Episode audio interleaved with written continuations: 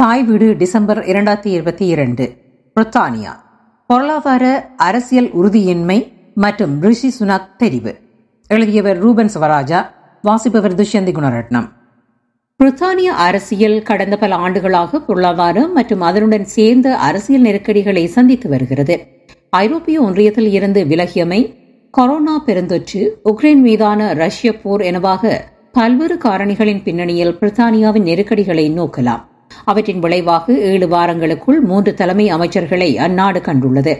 அது மட்டுமல்லாமல் முன்னதாக பல தடவைகள் அமைச்சர்களில் பலரும் பதவி விலகியிருந்தனர் செப்டம்பர் மாதம் ஐந்தாம் தேதி தலைமை அமைச்சர் பொறுப்பில் இருந்து போரிஸ் ஜான்சன் பதவி விலக செப்டம்பர் மாதம் ஆறாம் தேதி லிஸ்ட்ராஸ் பதவியேற்றார் அதில் இருந்து ஆறு வாரங்களின் பின் அதாவது அக்டோபர் மாதம் இருபத்தி நான்காம் தேதி அவரும் பதவி விலக வேண்டிய நிர்பந்தம் ஏற்பட்டது. அவர் தலைமையில் முன்வைக்கப்பட்ட நாட்டின் வரவு செலவு திட்டத்தின் தோல்வியே அவரை பதவி விலக நிர்பந்தித்தது. தற்போது இந்திய பின்னணியை கொண்ட நாற்பத்தி இரண்டு வயதுடைய ரிஷி சுனாக் புதிய தலைமை அமைச்சராக பதவியேற்றுள்ளார். அவருடைய பின்னணியும் உலகளாவிய பேசுபொருளாகி வருகிறது. அரசியல் திறத்தன்மை தலைமை போட்டி பொருளாதார நெருக்கடி.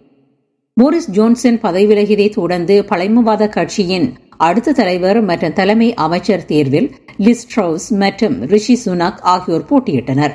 கட்சியின் முன்னூற்றி ஐம்பத்தி ஏழு கீழவை உறுப்பினர்களில் ஐம்பத்தி ஏழு வீதமானவர்களின் ஆதரவை பெற்று தலைமை அமைச்சரானார் லிஸ்ட்ரஸ் மீண்டும் ஆறு வாரங்கள் கழித்து ரிஷி சுனாக் அதே தலைமை போட்டியில் வெற்றி பெற்றுள்ளார். இது ஒரு வகையில் ஜனநாயகத்தின் அம்சமாக வெளித்தெரியக்கூடியது. அரசியல் ஸ்திரத்தன்மையின்மை தலைமை போட்டி பொருளாதார நெருக்கடி அழுத்தங்களின் விளைவு என்பது இதன் மறுபக்கம். ஆளுங்கட்சியின் நாடாளுமன்ற உறுப்பினர்களில் பெரும்பான்மையினரால் தெரிவு செய்யப்பட்டவரே ரிஷி சுனாக். மக்களால் தெரிவு செய்யப்பட்ட தலைமை அமைச்சர் அல்ல. அதாவது பொது தேர்தலை சந்தித்தவர் அல்ல. இரண்டு புறநிலைகளால் சுனக் வென்றிருக்கிறார் ஒன்று லிஸ்ட்ரஸின் வரவு செலவு திட்டத்தின் தோல்வி காரணமாக அவர் பதவி விலகியமை மற்றது அதனைத் தொடர்ந்து எழுந்த தலைமை போட்டியிலும் அவர் வென்றிருக்கிறார்.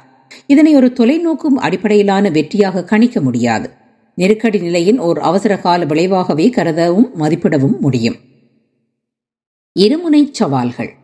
பிப்ரவரி மாதம் இரண்டாயிரத்தி இருபது தொடக்கம் ஜூலை மாதம் இரண்டாயிரத்தி இருபத்தி இரண்டு காலப்பகுதியில் நிதியமைச்சராக பதவி வகித்தவர் சுனக். இரண்டாயிரத்தி இருபத்தி இரண்டு ஜூலை மாதம் அப்பதவியில் இருந்து விலகியவர். தொடர்ந்து சுகாதார அமைச்சர் சாஜித் ஜாவிட் மற்றும் பல அமைச்சர்களும் பதவி விலகினர். அதன் தொடர்ச்சியாகவே போரிஸ் ஜான்சன் பதவி விலக வேண்டிய நிர்பந்தம் ஏற்பட்டது. ரிஷி சுனாக் பிரித்தானியாவின் நிதியமைச்சராக பதவியேற்றதை அடுத்து ஊடக தலைப்புச் செய்திகளில் இடம் பிடிக்க தொடங்கினார். திடீரென நட்சத்திர அந்தஸ்து மிக்க நிலைக்கு அரசியலில் அவர் பிரபலமானார் அல்லது ஆக்கப்பட்டார். வரலாற்றில் முதல் தடவை என்ற அளவிலும் இன்னும் பல வகைகளிலும் அது முக்கியமான அரசியல் நிகழ்வு என்பதை மறுப்பதற்கில்லை. உலக அளவிலும் ஐரோப்பிய அளவிலும் பிரித்தானியா முக்கிய அரசியல் மையம்.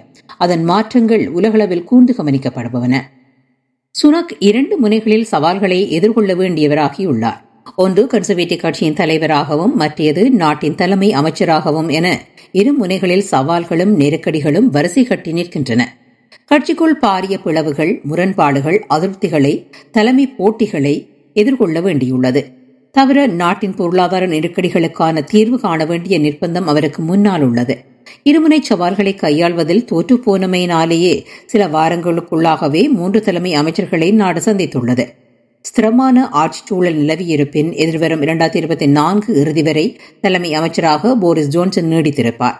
ஐந்து ஆண்டுகளுக்கு ஒருமுறை நடைபெறுகின்ற பிரித்தானிய பொது தேர்தல் அடுத்து இரண்டாயிரத்தி இருபத்தி நான்கு இறுதியில் அல்லது ஜனவரி இரண்டாயிரத்தி இருபத்தி ஐந்திற்குள் நடைபெறும். இந்திய பூர்வீகம் அதிக வருமானம் வரி செலுத்தாமை.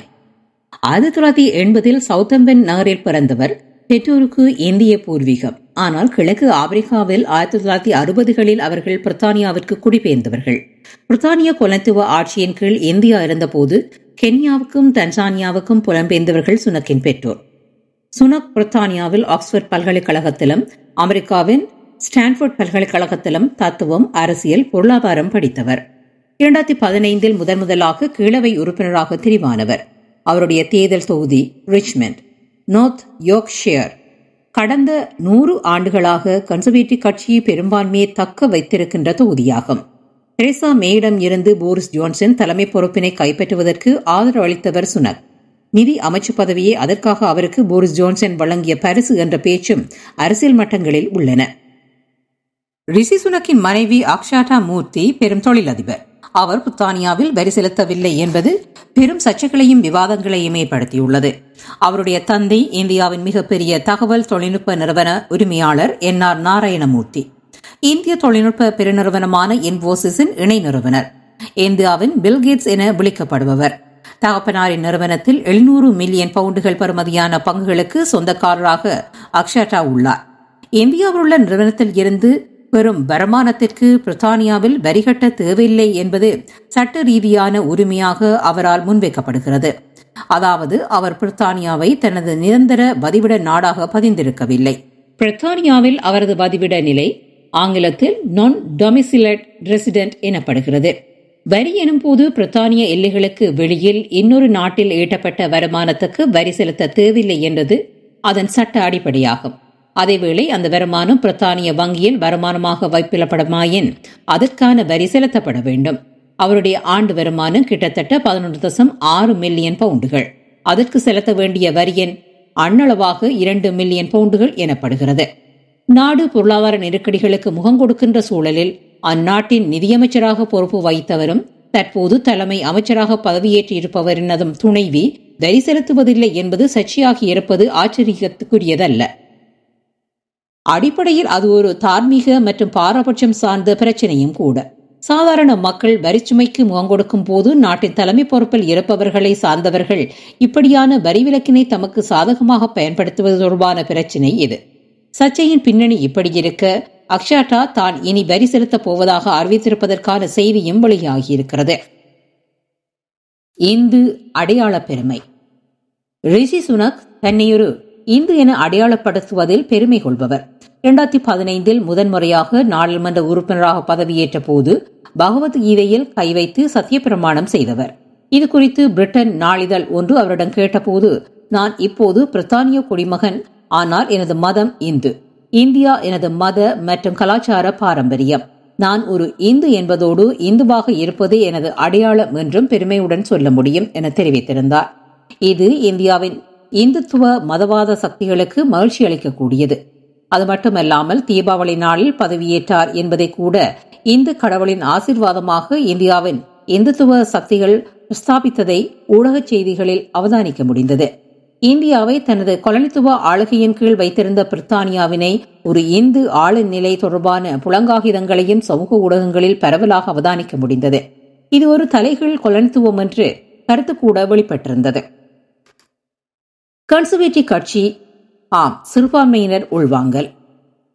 தலைமை அமைச்சராக இந்த வாய்ப்பினை ரிஷி சுனக் பெறுவதற்கு அடிப்படையில் காரணமாக சுட்டக்கூடியவர் பிரித்தானிய முன்னாள் தலைமை அமைச்சரும் கன்சர்வேட்டிவ் கட்சியின் தலைவருமான டேவிட் கமரோன். இவர்தான் இரண்டாயிரத்தி ஐந்தில் கட்சியின் தேர்வு பொறிமுறை அங்கத்துவ பிரதித்துவம் சார்ந்த மாற்றத்தை கொண்டு வந்தவர். சமூகத்தின் உயரடக்குகளை மட்டுமல்லாமல் பரந்தளவில் பிரித்தானிய சமூகத்தை பிரதித்துவப்படுத்துவதாக கட்சி அமைய வேண்டும் என்ற நடவடிக்கை அது. அதுவே கட்சிக்குள்ளும் அதன் பிரிவுகளுக்குள்ளும். பரந்தளவில் ஆட்சேர்ப்பு அங்கத்துவ இணைப்பு நடவடிக்கைகள் முனைப்பு பெற நின்பதிந்தது. வெள்ளையினத்தவர் அல்லாத வெளிநாட்டு பின்னணியை கொண்டவர்கள் கட்சிக்குள் உள்வாங்கப்படுவதற்கான சூழலை அம்மாற்றம் ஏற்படுத்தியது. வெளிநாட்டு பின்னணியை கொண்டவர்களில் நாடாளுமன்ற பிரவேசங்கள் நிகழ்ந்தன. தொடர்ந்து பலர் அமைச்சர்களாகவும் நியமிக்கப்பட்டிருந்தனர். பரான்ஸ் வார்சி சிறுபான்மையின பின்னணியை கொண்ட முதலாவது அமைச்சராக சமய மற்றும் ஒருமைப்பாடு விவகார மற்றும் பொதுநலவாய விவகார அமைச்சர். இரண்டாயிரத்தி பன்னிரண்டு தொடக்கம் இரண்டாயிரத்தி பதினான்கு கால பகுதியில் டேவிட் கமரூன் அரசாங்கத்தில் பொறுப்பு வைத்தார் அவர் பாகிஸ்தானிய பின்னணியுடையவர். பிரித்தானிய அரசின் இஸ்ரேல் பலஸ்தீன அரசியல் மீது விமர்சனம் கொண்டு இரண்டாயிரத்தி பதினான்கில் பதவி விலகியவர் என்பது குறிப்பிடத்தக்கது. தொடர்ந்து தெரேசா மே அரசாங்கத்தில் இந்திய பின்னணியை கொண்ட பிரிட்டி பட்டேல் சர்வதேச அபிவிருத்தி அமைச்சராகவும் இரண்டாயிரத்தி பதினாறு முதல் இரண்டாயிரத்தி பதினேழு வரை இருந்தார். பின்னர் அரசாங்கத்தில் உள்துறை அமைச்சராகவும் இரண்டாயிரத்தி பத்தொன்பது தொடக்கம் இரண்டாயிரத்தி இருபத்தி இரண்டு வரை பதவி வகித்தவர். இரண்டாயிரத்தி பத்தொன்பது இறுதியில் ஆட்சி அமைத்த போரிஸ் ஜோன்சன் தலைமையிலான அரசாங்கம் பிரித்தானிய அரசியல் வரலாற்றிலேயே அதிகமாக இனத்துவ பன்மைத்துவத்தினை கொண்ட அமைச்சரவையை கொண்ட அரசாங்கம் எனப்பட்டது. நான்கு முக்கிய அமைச்சர்கள் இனத்துவ பன்மைத்துவத்தினை பிரதித்துவப்படுத்துவதாக அமைந்தனர். சிறுபான்மையினர் மத்தியில் பிரித்தானிய கட்சிகள். பாரம்பரியமாக பார்க்கியன் பிரித்தானியாவின் சிறுபான்மை பின்னணியுடையவர்கள் தொழிற்சங்க சார்புடையவர்கள். உலக நாடுகளின் சிறுபான்மையினர் பொதுவாகவே தொழிற்கட்சி இடதுசாரி கட்சிகளுக்கே பெரும்பாலும் வாக்களிப்பர் என்பது புரிந்து கொள்ளக்கூடியதே. முக்கிய காரணம் சிறுபான்மையினரில் பெரும்பான்மையினர் தொழிலாளர் வர்க்கத்தை சார்ந்தவர்களாக இருப்பர். அத்தோடு இனவாதத்துக்கு எதிரான கொள்கை சமூக நீதி சமூக சமத்துவம் குடியேற்ற அரசியலில் நெகிழ்வு போக்கு கொண்டதாக இடதுசாரிய கட்சிகள் செயல்படுகின்றன. பொருளாதார நெருக்கடி வேலைவாய்ப்பின்மை விளைவான வறுமை என்பது பெரும்பாலான வெளிநாட்டு பின்னணியுடையவர்களை பாதிக்கின்ற விடயம். அத்தோடு இனத்துவசமும் பிரித்தானிய சமூகத்தில் நிலவுகின்ற பெரும் பிரச்சினைகளில் ஒன்று. வெளிநாட்டு பின்னணியை கொண்ட கன்சர்வேட்டிவ் கட்சி உறுப்பினர்களும் நாடாளுமன்ற உறுப்பினர்கள் மற்றும் அமைச்சர்களை அத்தகைய வரையறைக்குள் நோக்கிட முடியாது. ரிஷி சுனக் போன்றவர்கள் பெரும் செல்வந்தர்கள். பட்டேல் உள்துறை அமைச்சராக இருந்த காலப்பகுதியில் குடிவரவுக்கு எதிரான கடுமையான அரசியலை கை கொண்டவர் மட்டுமல்லாது புகலிட தஞ்சம் கோருவோரை ரவோண்டாவுக்கு அனுப்புகின்ற திட்டத்தை அறிமுகப்படுத்தியவர். அவரை தொடர்ந்து லிஸ்ட்ரோஸும் சுவெல்லா பிராவர்மேனும் ஆகியோரும் இத்திட்டத்தினை முழுமையாக ஆதரித்தவர்கள். அதாவது பிரித்தானியாவில் புகலிட தஞ்சம் கோருவோரை நேரடியாக ஆப்பிரிக்காவின் மிக வறிய நாடுகளில் ஒன்றான ருவாண்டாவுக்கு அனுப்புவது இத்திட்டத்தின் உள்ளடக்கமாகும். அகதிகள் அங்கு தங்கியிருக்கையில் இங்கு பிரித்தானியாவில் அவர்களது அகதி விண்ணப்பம் பரிசீலிக்கப்படும். இத்திட்டம் உலகளாவிய ரீதியில் பல்வேறு அரசாங்கங்கள் மற்றும் மனித உரிமை அமைப்புகளின் கடும் விமர்சனங்களுக்கு உட்பட்டிருந்தது. இது மிகவும் கொடூரமானதும் மனிதாபிமானமற்றதுமான திட்டம் என ஃப்ரீடம் ஃப்ரம் ட்ரோச்சர் அமைப்பு கண்டித்திருந்ததோடு அதன் மோசமான விளைவுகள் குறித்தும் பட்டியலிட்டு எச்சரித்திருந்தது. இத்திட்டம் இஸ்ரேலை பின்பற்றிய திட்டமாகும். இரண்டாயிரத்தி பதினான்கு தொடக்கம் இரண்டாயிரத்தி பதினேழு காலப்பகுதியில் இஸ்ரேல் இதே திட்டத்தை நடைமுறைப்படுத்தியது. பல ஆயிரம் புகலிட கோரிக்கையாளர்களை ருவாண்டாவுக்கு அனுப்பியிருந்தனர். கிட்டத்தட்ட அத்தனை பேரும் மனித கடத்தல்காரர்களிடம் சிக்கியதோடு அடிமைகளாகவும் ஆக்கப்பட்டதாக அறிய வந்துள்ளது.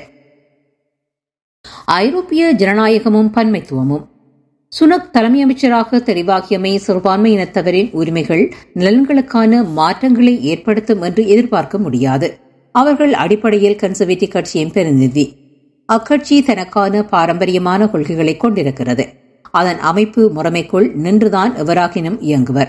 தவிர சுனக் ஒரு செல்வந்தர் என்பதையும் நாடாளுமன்ற உறுப்பினர்களிலேயே அதிக வருமானத்தை ஈட்டுகின்ற அரசியல்வாதி என்பதனையும் அவர் தொடர்பான மதிப்பீட்டில் உள்ளடக்குவது முக்கியமானது. உரிமை அரசியல் சார்ந்த பிரஜையுடைய நபர் அவர் அல்ல. சமூகத்தின் உயரடக்கின் பிரதிநிதி என்பவரே அவருடைய முதன்மை அடையாளம்.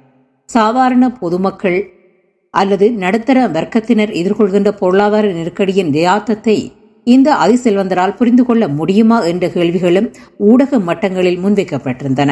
ஆனால் சுனக் தெரிவு செய்யப்பட்டது என்பது பெரும்பான்மை சமூகம் அல்லாத ஒருவர் மேற்கு நாடொன்றில் அரசியல் கட்சியின் தலைமையாக அரசியலில் உயர் பதவியில் நாட்டின் தலைமை பொறுப்பில் எனவாக தெரிவு செய்யப்படுவதற்குரிய ஜனநாயக செயல்பாடு வெளிகளும் பன்மைத்துவ பிரதிபலிப்பும் உள்ளது என்றளவில் முக்கியமானது. பிரித்தானிய வரலாற்றில் இது முதன்முறையாக நிகழ்ந்துள்ளது. மேற்சொன்ன கூற்று மறுப்பவர்களும் உண்டு. அதற்கு அவர்கள் முன்வைக்கும் ஆதாரம் பெஞ்சமின் டிசரேலி. அவர் ஆயிரத்தி எண்ணூற்றி அறுபத்தி எட்டில் முதல் முறையும் பின்னர் ஆயிரத்தி எண்ணூற்றி அறுபத்தி எட்டு தொடக்கம் ஆயிரத்தி எண்ணூற்றி எண்பது கால பகுதியிலும் கன்சர்வேட்டிவ் கட்சி சார்பில் தலைமை அமைச்சராக பதவி வகித்தவர். யூத பின்னணியை கொண்டவர். எழுத்தாளரும் கூட.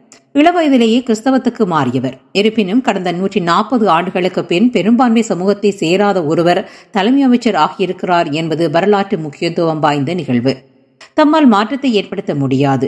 நெருக்கடிக்கு தீர்வு காண முடியாது என்ற தமது இயலாமையை வெளிப்படையாக ஒத்துக்கொண்டு பதவி விலகின்ற பண்பு ஐரோப்பிய அரசாங்கத்தின் தலைமை அமைச்சர்களில் இருந்து ஏனைய துறைசார் அமைச்சர்களிடமும் உள்ளது. இதற்கு பிரித்தானியா உட்பட்ட பல ஐரோப்பிய நாடுகள் எடுத்துக்காட்டு. மேற்கின் ஜனநாயகத்தின் மிக நேர்மறையான அம்சம் இதுவாகும். ஆசிய ஆப்பிரிக்க கிழக்கு ஐரோப்பிய மற்றும் மத்திய கிழக்கு நாடுகளின் அரசாங்க தலைமைகளுக்கு முற்றிலும் எதிர்மாறான அரசியல் நட்போக்கு இது. சமகால சவால்கள். பிரித்தானியா மிகப்பெரிய பொருளாதார நெருக்கடிக்கு முகம் கொடுக்கின்றமை தனக்கு முன்னாலுள்ள மிக பெரும் சவால் என்பதை சுனக் ஒப்புக்கொண்டுள்ளார். பொருளாதார ஸ்திரத்தன்மையை மீளுருவாக்கம் செய்வது கடினமானதும் சவாலானதுமான பணி என்றிருக்கிறார். காட்சிக்குள் பாரிய பிளவுகள் ஏற்பட்டுள்ளது. விலை உயர்வு எரிசக்தி பெட்ரோல் நெருக்கடி என்பன முதன்மையான சிக்கல்கள். மட்டுமல்லாமல் இன்னொரு சிக்கல் அல்லது அழுத்தம் என சுனக் மற்றும் கட்சிக்குள் உள்ளது. அதாவது வாக்காளர்களிடம் இருந்து எந்த அங்கீகாரமும் இல்லாத தலைமை அமைச்சர். அரசாங்கம் என்று கூறுகின்ற எதிர்க்கட்சியையும் அதன் அழுத்தங்களையும் எதிர்கொள்ள வேண்டும். பிரித்தானியாவின் சுகாதாரத்துறை பெரும் பற்றாக்குறைக்குள்ளாகியுள்ளது. நோயாளர்கள் நீண்ட வரிசைகளில் மற்றும் மருத்துவ சிகிச்சைக்கு அனுமதிகளுக்காக காத்திருக்க வேண்டிய நிலை உருவாகியுள்ளது. சுகாதாரத்துறைக்கான நிதி ஒதுக்கீட்டில் பற்றாக்குறையும் சுகாதார பணியாளர் பற்றாக்குறையும் அதிகரித்துள்ளது. அதுவும் மறுசீரமைப்பினை கோரி நிற்கின்ற துறையாகியுள்ளது. தொழிற்சந்தையும் நெருக்கடி நிலையில் உள்ளது. அதனை சீரமைப்பதும் மற்றொரு பெரிய சவாலாக இருக்கும் சமீப காலமாக தொடர் வேலைநிறுத்தம் காரணமாக தொடருந்து போக்குவரத்தும் சவால் சேவையும் ஸ்தம்பித்து உள்ளதாக தகவல்கள் கூறுகின்றன. பிரதமராக பதவியேற்ற நாற்பத்தி ஐந்து நாட்களில் லிஸ்ட்ராஸ் பதவி விலக வேண்டிய நிர்பந்தம் ஏற்பட்ட காரணம் பொருளாதார அரசியலின் தோல்வியாகும். அவரால் முன்வைக்கப்பட்ட வரவு செலவு திட்டத்தில் வரிச்சலுகை பொருளாதார வளர்ச்சியை நோக்கி நகர்த்தும் எனவும் விலைவாசி ஏற்றத்தை கட்டுப்படுத்தும் எனவும் எதிர்பார்க்கப்பட்டது. ஆனால் பைனான்சியல் டைம்ஸ் பத்திரிகையின் ஆசிரியரும் அரசியல் கருத்தாளருமான ரொபர்ட் ஸ்ரிம்ஸ்லி கருத்துப்படி புதிய பிரதமர் வரி அதிகரிப்பு மற்றும் பொதுச் சேவைகளுக்கான அரசாங்க நிதி செலவினங்களுக்கும் இடையிலான சமநிலையை கண்டறிய வேண்டும். அதேவேளை கிங்ஸ் காலேஜ் லண்டனின் பொருளாதார பேராசிரியரான ஜொனத்தன் பாட்ஸ் பர்தானியாவின் பொருளாதாரத்தினை சுனக் சரி செய்வார் என்பதில் தான் நம்பிக்கை கொள்ளவில்லை என தெரிவித்துள்ளார். குறுகிய கால அடிப்படையில் முன்னேற்றத்தினை அடைய வாய்ப்புண்டு. ஆனால் நிலை கொள்ள மாற்றத்தினை அவரால் ஏற்படுத்த முடியாது என அவர் தெரிவித்துள்ளார். கடந்த பன்னிரண்டு வருடங்களாக பொது செலவினங்களில் வெட்டுக்கள் ஏற்பட்டுள்ளதாக பேராசிரியர் சுட்டிக்காட்டுகிறார். இதற்கு மேலும் அதிக வெட்டுகளுக்குரிய வெளி மிக குறைவு. சுகாதாரத்துறையில் உள்ள சவால்களை சமாளிக்க வரிகள் அதிகரிக்கப்பட வேண்டும். அதற்கு வரிமுறையின் மறுசீரமைப்பு தேவைப்படுகிறது. மேலும் சுனக் இதை செய்வார் என்பதற்கான அறிகுறிகள் எதுவும் இல்லை என்று அவர் கூறுகிறார். நீண்டகால அடிப்படையில் பொருளாதார வளர்ச்சி மற்றும் செழுமைக்கான செயற்பாடுகள் செய்யப்பட வேண்டும் என்று நம்புகிறார். ஐரோப்பிய ஒன்றியத்தில் இருந்து பிரித்தானியா விலகலின் விளைவுகள். பிரித்தானிய அரசாங்கத்தில் இன்று சங்கிலி தொடராக நடந்தேறி வருகின்ற அமைச்சரவை மாற்றங்களுக்கும் பதவி விலகல்களுக்கும் அவற்றுக்கான காரணமான பொருளாதார நெருக்கடிகளுக்குமான மூலங்களில் ஒன்று ஐரோப்பிய ஒன்றியத்தில் இருந்து பிரித்தானியா விலகியமையாகும். விலகலுக்காக பெரும் பிரச்சார இயந்திரம் முடுக்கவிடப்பட்டிருந்தது. போரிஸ் ஜான்சன் மற்றும் ஜாக்கோ பிரீஸ் மார்க் ஆகியோர் பிரெக்சிட்டுக்கான தீவிர ஆதரவாளர்களும் கருத்தியல் ரீதியில் அதற்கான தீவிர பிரச்சாரங்களை முன்னெடுத்தவர்களும் ஆவார். விலைவாசி கணிசமாக குறையும் தமது எல்லைகள் மீண்டும் தமது கட்டுப்பாட்டுக்குள் கொண்டுவரப்படும். வேலைவாய்ப்பு அதிகரிக்கும். குடியேற்றங்கள் வெகுவாக குறைக்கப்படும் என்பதற்கான வாக்குறுதிகள் விலகலுக்கான காரணங்களாக மக்களிடம் கொண்டு செல்லப்பட்டன. ஐரோப்பிய ஒன்றியம் என்பது அடிப்படையில் ஒரு பொருளாதார கூட்டு. இந்த கூட்டமைப்பில் இருந்து வெளிவருவது தமது பொருளாதார இறமையை மீட்டெடுத்து திடப்படுத்தும் என்ற நம்பிக்கை மக்கள் மத்தியில் விதைக்கப்பட்டது. ஆனால் பின் விலகல் காலம் என்பது பிரித்தானிய பொருளாதாரத்தை மிக மோசமாக பாதித்துள்ளது என்பதே உண்மை. கொரோனா உக்ரைன் போர் பெட்ரோல் எரிவாயு மின்சார விலையேற்றங்களும் பற்றாக்குறைகளும் தான் பிரித்தானிய பொருளாதாரத்தினை சிதைத்த காரணிகள் என்று மதிப்பிட முடியாது. ஐரோப்பாவில் உக்ரைனுக்கு அதிக ஆதரவு வழங்கும் நாடுகளில் பிரித்தானியா முக்கியமானது. ரஷ்யா மீது கடுமையான விமர்சனத்தையும் புறக்கணிப்புகளையும் செய்தும் வருகிறது. ரஷ்யாவுக்கு எதிரான போரில் பங்கு பெற்றுகின்ற உக்ரைன் ராணுவத்திற்கான போர் பயிற்சிகள் பிரித்தானிய மண்ணில் வைத்து வழங்கப்படுகின்றன என்ற தகவல் வெளிவந்துள்ளது. ஐரோப்பிய ஒன்றியத்தில் இருந்து விலகியதை அடுத்து பெரும் பொருளாதார கட்டமைப்புகளை புதிதாக உருவாக்க வேண்டியிருந்தது. அத்தோடு எழுபது நாடுகளுடன் புதிய வணிக ஏற்றுமதி இறக்குமதி உடன்படிக்கைகளை செய்ய வேண்டி ஏற்பட்டிருக்கிறது. எனவே பொருளாதாரம் மிக மோசமாக பாதிக்கப்பட்டமைக்கான மூல காரணியாக பிரெக்சிட் தான் பொருளாதார நிபுணர்களாலும் பல்வேறு சிந்தனை குழாம்களினாலும் முன்வைக்கப்படுகிறது. பின் விலகல் சூழலில் மக்கள் மனநிலை. மக்கள் மத்தியில் அண்மையில் நடத்தப்பட்ட கருத்து கணிப்புகளிலும் விலகல் என்பது தவறான முடிவு என்பதையே பெரும்பான்மையினர் வெளிப்படுத்தியுள்ளனர். ஐரோப்பிய ஒன்றியத்தில் நீடிக்க வேண்டுமென்று வாக்களித்தவர்களில் எழுபத்தி எட்டு வீதமானவர்கள் விலகலுக்கு பின் விலைவாசி வாழ்க்கை செலவு அதிகரித்துள்ளது என்கின்றனர்.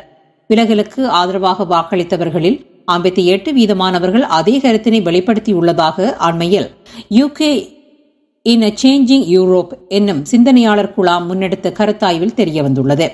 மாறிவரும் ஐரோப்பாவில் பிரித்தானியா என்ற இச்சிந்தனை குழாம் ஐரோப்பிய ஒன்றியத்திற்கும் பிரித்தானியாவிற்குமான உறவு சார்ந்த ஆய்வுகளை மேம்படுத்தும் நோக்கம் கொண்டது. இது கிங்ஸ் காலேஜ் லண்டனினை தளமாக கொண்டுள்ளதோடு எக்கனாமிக் அண்ட் சோஷியல் ரிசர்ச் கவுன்சிலினால் நிதியளிக்கப்படுகின்ற சிந்தனை குழாம்.